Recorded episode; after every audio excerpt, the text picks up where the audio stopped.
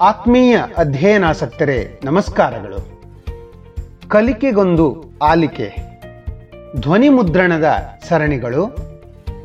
ಈ ಸರಣಿಯ ಮೊದಲನೆಯ ಆಡಿಯೋ ಕ್ಲಿಪ್ ಇಂದು ನಿಮ್ಮ ಮುಂದಿದೆ. ನಾನು ಸುರೇಶ್ ಮರಕಾಲ, ಸಾಯ್ಬರಕಟ್ಟೆ. ಇಂದು ಹತ್ತನೇ ತರಗತಿಯ ಸಮಾಜ ವಿಜ್ಞಾನದ ಇತಿಹಾಸ ವಿಭಾಗದಲ್ಲಿರುವ ಮೊದಲನೆಯ ಅಧ್ಯಾಯವಾದ ಭಾರತಕ್ಕೆ ಯುರೋಪಿಯನ್ನರ ಆಗಮನ ಈ ಪಾಠದಿಂದ ಒಂದು ಅಂಕದ ಪ್ರಶ್ನೆಗಳು ಮತ್ತು ಉತ್ತರಗಳನ್ನು ಸಾಧ್ಯವಾದಷ್ಟು ತಿಳಿದುಕೊಳ್ಳೋಣ. ಪ್ರಶ್ನೆಗಳು, ಯುರೋಪ್ನಲ್ಲಿ ಭಾರತದ ಯಾವ ವಸ್ತುಗಳಿಗೆ ಬಹಳ ಬೇಡಿಕೆ ಇತ್ತು? ಉತ್ತರ, ಸಾಂಬಾರ ಪದಾರ್ಥಗಳಿಗೆ. ಅಪಾರ ಬೇಡಿಕೆ ಇದ್ದ ಭಾರತದ ಸಾಂಬಾರ ಪದಾರ್ಥಗಳು ಯಾವುವು? ಉತ್ತರ, ಮೆಣಸು, ಜೀರಿಗೆ, ದಾಲ್ಚಿನ್ನಿ, ಏಲಕ್ಕಿ, ಶುಂಠಿ ಮೊದಲಾದವುಗಳು. ಏಷ್ಯಾದ ವಸ್ತುಗಳನ್ನು ಅರಬ್ ವ್ಯಾಪಾರಿಗಳು ಯಾವ ನಗರಕ್ಕೆ ತಲುಪಿಸುತ್ತಿದ್ದರು? ಉತ್ತರ, ಕಾನ್ಸ್ಟಾಂಟಿನೋಪಲ್ ನಗರಕ್ಕೆ ತಲುಪಿಸುತ್ತಿದ್ದರು. ಕಾನ್ಸ್ಟಾಂಟಿನೋಪಲ್ ನಗರದಿಂದ ಆ ವಸ್ತುಗಳನ್ನು ಯುರೋಪಿಯನ್ ದೇಶಗಳಲ್ಲಿ ಮಾರುತ್ತಿದ್ದವರು ಯಾರು? ಉತ್ತರ, ಇಟಲಿಯ ವರ್ತಕರು. ಯುರೋಪಿನ ವ್ಯಾಪಾರದ ಹೆಬ್ಬಾಗಿಲು ಎಂದು ಯಾವ ನಗರವನ್ನು ಕರೆಯಲಾಗುತ್ತಿತ್ತು? ಉತ್ತರ, ಕಾನ್ಸ್ಟಾಂಟಿನೋಪಲ್ ನಗರವನ್ನು ಯುರೋಪಿನ ವ್ಯಾಪಾರದ ಹೆಬ್ಬಾಗಿಲು ಎಂದು ಕರೆಯಲಾಗುತ್ತಿತ್ತು. ಕಾನ್ಸ್ಟಾಂಟಿನೋಪಲ್ ನಗರವನ್ನು ಯುರೋಪಿನ ವ್ಯಾಪಾರದ ಹೆಬ್ಬಾಗಿಲು ಎಂದು ಏಕೆ ಕರೆಯುತ್ತಿದ್ದರು? ಉತ್ತರ, ಕಾನ್ಸ್ಟಾಂಟಿನೋಪಲ್ ನಗರವು ಅಂತಾರಾಷ್ಟ್ರೀಯ ಸರಕುಗಳ ವಿನಿಮಯ ಕೇಂದ್ರವಾಗಿದ್ದರಿಂದ. ಏಷ್ಯಾ ದೇಶಗಳ ಮೇಲೆ ಯಾರು ವ್ಯಾಪಾರದ ಏಕಸ್ವಾಮ್ಯವನ್ನು ಸಾಧಿಸಿದ್ದರು? ಉತ್ತರ, ಅರಬ್ಬರು. ಯುರೋಪಿಯನ್ ದೇಶಗಳ ವ್ಯಾಪಾರದ ಮೇಲೆ ಏಕಸ್ವಾಮ್ಯ ಸಾಧಿಸಿದ್ದವರು ಯಾರು? ಉತ್ತರ, ಇಟಲಿಯ ವ್ಯಾಪಾರಿಗಳು. ನಮಗೆ ನೆನಪಿರಬೇಕು, ಏಷ್ಯಾ ದೇಶಗಳ ವ್ಯಾಪಾರದ ಮೇಲೆ ಅರಬ್ಬರು ಏಕಸ್ವಾಮ್ಯವನ್ನು ಸಾಧಿಸಿದ್ದರು. ಯುರೋಪಿಯನ್ ದೇಶಗಳ ವ್ಯಾಪಾರದ ಮೇಲೆ ಇಟಲಿಯ ವ್ಯಾಪಾರಿಗಳು ಏಕಸ್ವಾಮ್ಯವನ್ನು ಸಾಧಿಸಿದ್ದರು. ಏಷ್ಯಾ ಹಾಗೂ ಯುರೋಪ್ ನಡುವಿನ ವ್ಯಾಪಾರ ಯಾವ ನಗರದ ಮೂಲಕ ನಡೆಯುತ್ತಿತ್ತು? ಉತ್ತರ, ಕಾನ್ಸ್ಟಾಂಟಿನೋಪಲ್ ನಗರದ ಮೂಲಕ. ಕಾನ್ಸ್ಟಾಂಟಿನೋಪಲ್ ನಗರವನ್ನು ಇಂದು ಯಾವ ಹೆಸರಿನಿಂದ ಕರೆಯುತ್ತಾರೆ? ಕಾನ್ಸ್ಟಾಂಟಿನೋಪಲ್ ನಗರವನ್ನು ಇಂದು ಇಸ್ತಾಂಬುಲ್ ಎಂಬ ಹೆಸರಿನಿಂದ ಕರೆಯುತ್ತಾರೆ. ಕಾನ್ಸ್ಟಾಂಟಿನೋಪಲ್ ನಗರವನ್ನು ಅಟೋಮನ್ ಟರ್ಕರು ಯಾವಾಗ ವಶಪಡಿಸಿಕೊಂಡರು? ಉತ್ತರ. ಅಟೋಮನ್ ಟರ್ಕರು ಕಾನ್ಸ್ಟಾಂಟಿನೋಪಲ್ ನಗರವನ್ನು ಸಾವಿರದ ನಾನೂರ ಐವತ್ ಮೂರರಲ್ಲಿ ವಶಪಡಿಸಿಕೊಂಡರು. ಸ್ಪೇನ್, ಪೋರ್ಚುಗಲ್ ಮೊದಲಾದ ಯುರೋಪಿಯನ್ ದೇಶಗಳ ರಾಜರು ಹೊಸ ಸಮುದ್ರ ಮಾರ್ಗವನ್ನು ಕಂಡು ಹುಡುಕಲು ಸಾಹಸಿ ನಾವಿಕರಿಗೆ ಏಕೆ ಪ್ರೋತ್ಸಾಹ ನೀಡಿದರು? ಉತ್ತರ. ಇಟಲಿ ವರ್ತಕರ ಏಕಸ್ವಾಮ್ಯವನ್ನು ಮುರಿಯಲು. ಹೊಸ ಸಮುದ್ರ ಮಾರ್ಗಗಳನ್ನು ಹುಡುಕಲು ನಾವಿಕರಿಗೆ ನೆರವಾದ ವೈಜ್ಞಾನಿಕ ಆವಿಷ್ಕಾರಗಳು ಯಾವುವು? ಉತ್ತರ, ದಿಕ್ಸೂಚಿ, ಆಸ್ಟ್ರೋಲೋಗ್, ಸಿಡಿಮದ್ದು, ಭೂಪಟಗಳು ಇತ್ಯಾದಿ. ವಾಸ್ಕೋಡಗಾಮ ಯಾವ ದೇಶದವನು? ಉತ್ತರ ವಾಸ್ಕೋಡಗಾಮ ಪೋರ್ಚುಗಲ್ ದೇಶದವನು. ಭಾರತಕ್ಕೆ ಮೊದಲು ಸಮುದ್ರ ಮಾರ್ಗವನ್ನು ಕಂಡುಹಿಡಿದವನು ಯಾರು?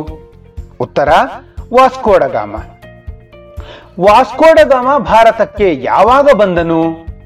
ಉತ್ತರ, ಸಾವಿರದ ನಾನೂರ ತೊಂಬತ್ತೆಂಟು, ಸಾಮಾನ್ಯ ಶತಮಾನದಲ್ಲಿ. ವಾಸ್ಕೋಡಗಾಮ ಸಮುದ್ರ ಮಾರ್ಗದ ಮೂಲಕ ಭಾರತದ ಯಾವ ಸ್ಥಳವನ್ನು ತಲುಪಿದ? ಉತ್ತರ ಭಾರತದ ಕಲ್ಲಿಕೋಟೆಯ ಕಾಪಡ್ ಎಂಬಲ್ಲಿಗೆ ತಲುಪಿದ. ಭಾರತಕ್ಕೆ ವ್ಯಾಪಾರಕ್ಕಾಗಿ ಬಂದ ಪ್ರಮುಖ ಯುರೋಪಿಯನ್ ದೇಶಗಳು ಯಾವುವು?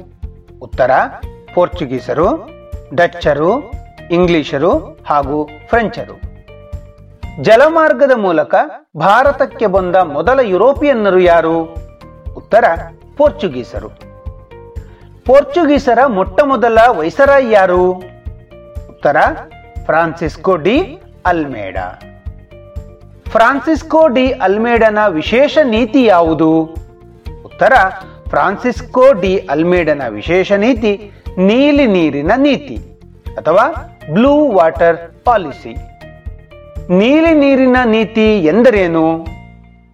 ಭೂಮಿಯ ಬದಲು ಸಮುದ್ರದ ಮೇಲಿನ ಅಧಿಪತ್ಯಕ್ಕಾಗಿ ನೌಕಾ ಸೈನ್ಯವನ್ನು ಬಲಪಡಿಸುವ ನೀತಿಯೇ ನೀಲಿ ನೀರಿನ ನೀತಿ.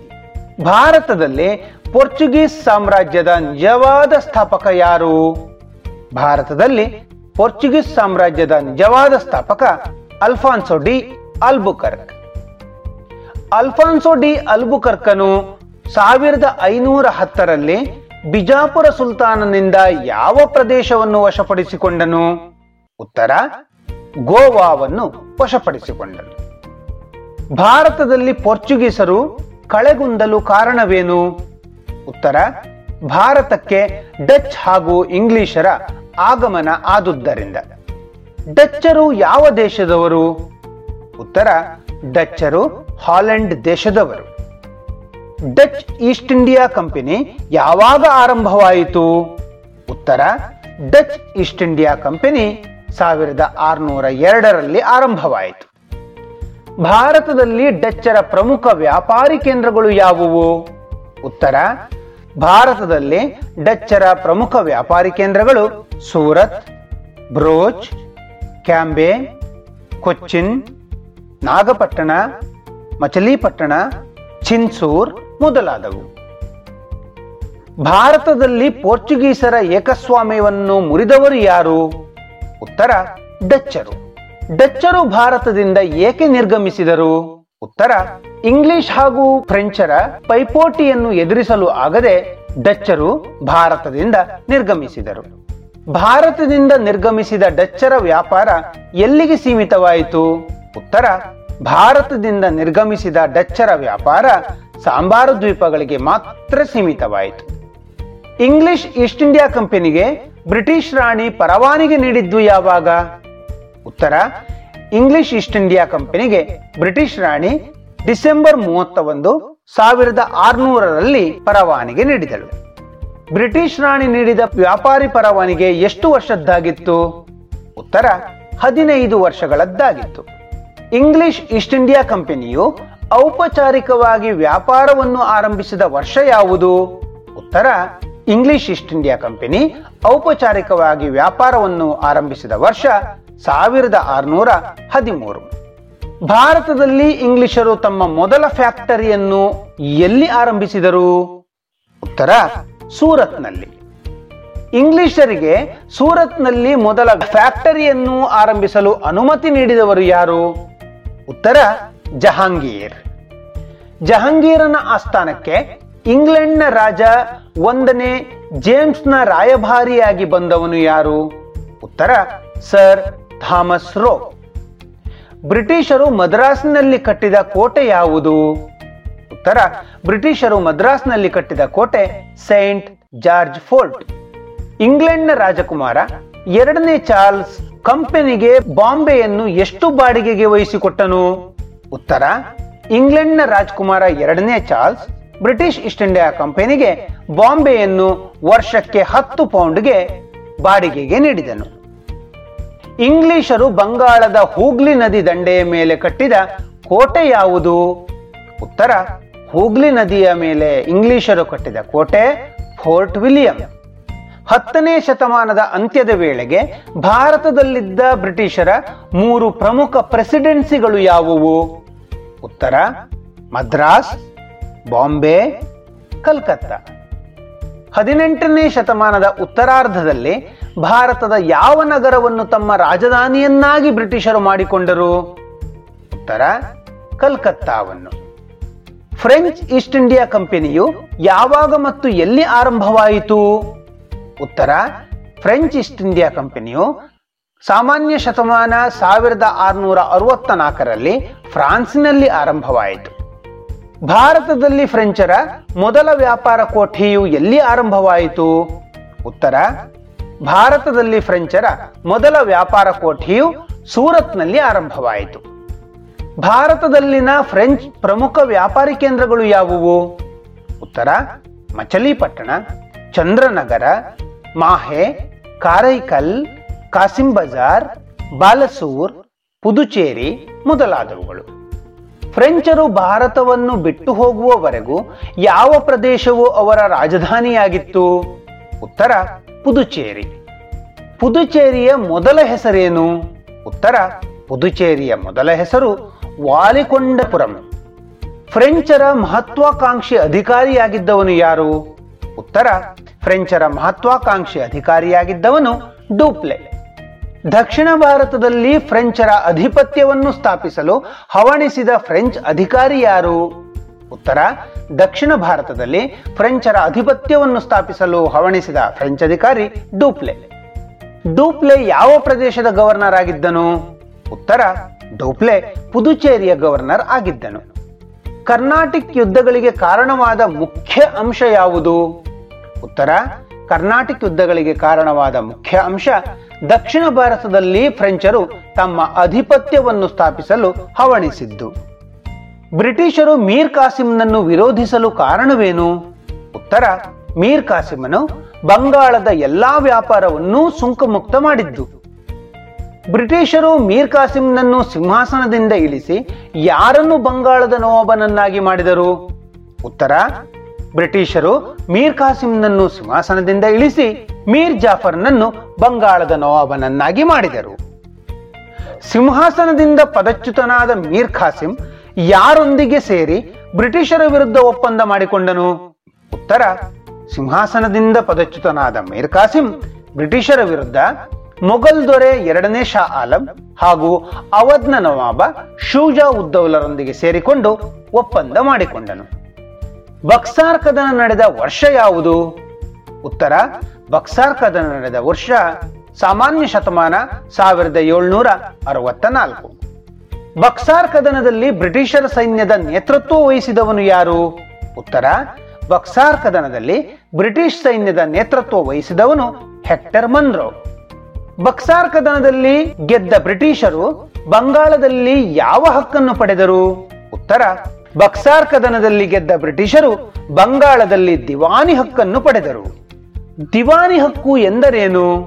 ಉತ್ತರ, ದಿವಾನಿ ಹಕ್ಕು ಎಂದರೆ ಭೂ ಕಂದಾಯವನ್ನು ವಸೂಲಿ ಮಾಡುವ ಹಕ್ಕು.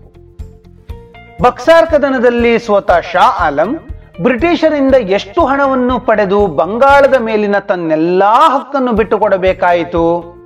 ಉತ್ತರ ಬಕ್ಸಾರ್ ಕದನದಲ್ಲಿ ಸೋತ ಶಾ ಆಲಂ ಬ್ರಿಟಿಷರಿಂದ ವಾರ್ಷಿಕ ಇಪ್ಪತ್ತಾರು ಲಕ್ಷ ರೂಪಾಯಿಗಳನ್ನು ಪಡೆದು ಬಂಗಾಳದ ಮೇಲಿನ ತನ್ನೆಲ್ಲ ಹಕ್ಕುಗಳನ್ನು ಬಿಟ್ಟುಕೊಡಬೇಕಾಯಿತು. ಅವಧ್ನ ನವಾಬನಾದ ಶೂಜಾ ಉದ್ದೌಲನು ಬಕ್ಸಾರ್ ಕದನದ ಯುದ್ಧ ನಷ್ಟವಾಗಿ ಬ್ರಿಟಿಷರಿಗೆ ಎಷ್ಟು ಪ್ರಹಾರವನ್ನು ಕೊಡಬೇಕಾಯಿತು?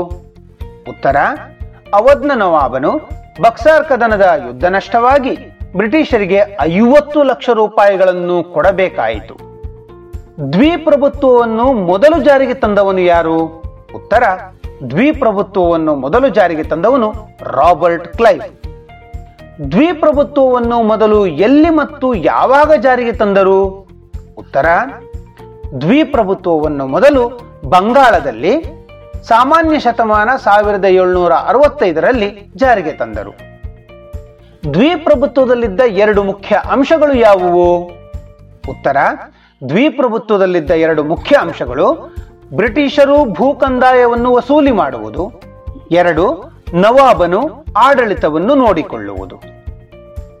ಆತ್ಮೀಯ ಅಧ್ಯಯನಾಸಕ್ತರೆ ಇದುವರೆಗೆ ಕಲಿಕೆಗೊಂದು ಆಲಿಕೆ, ಧ್ವನಿಮುದ್ರಣ ಸರಣಿಯಲ್ಲಿ ಹತ್ತನೇ ತರಗತಿಯ ಇತಿಹಾಸದ ಮೊದಲನೆಯ ಅಧ್ಯಾಯವಾದ ಭಾರತಕ್ಕೆ ಯುರೋಪಿಯನ್ನರ ಆಗಮನ ಈ ಪಾಠದಿಂದ ಒಂದು ಅಂಕದ ಪ್ರಶ್ನೆ ಹಾಗೂ ಉತ್ತರಗಳನ್ನು ತಿಳಿದುಕೊಂಡವಲ್ಲ, ಮುಂದಿನ ಕಲಿಕೆಗೊಂದು ಆಲಿಕೆ ಸರಣಿಯಲ್ಲಿ ಮತ್ತೊಮ್ಮೆ ಭೇಟಿಯಾಗೋಣ. ನಮಸ್ಕಾರಗಳು.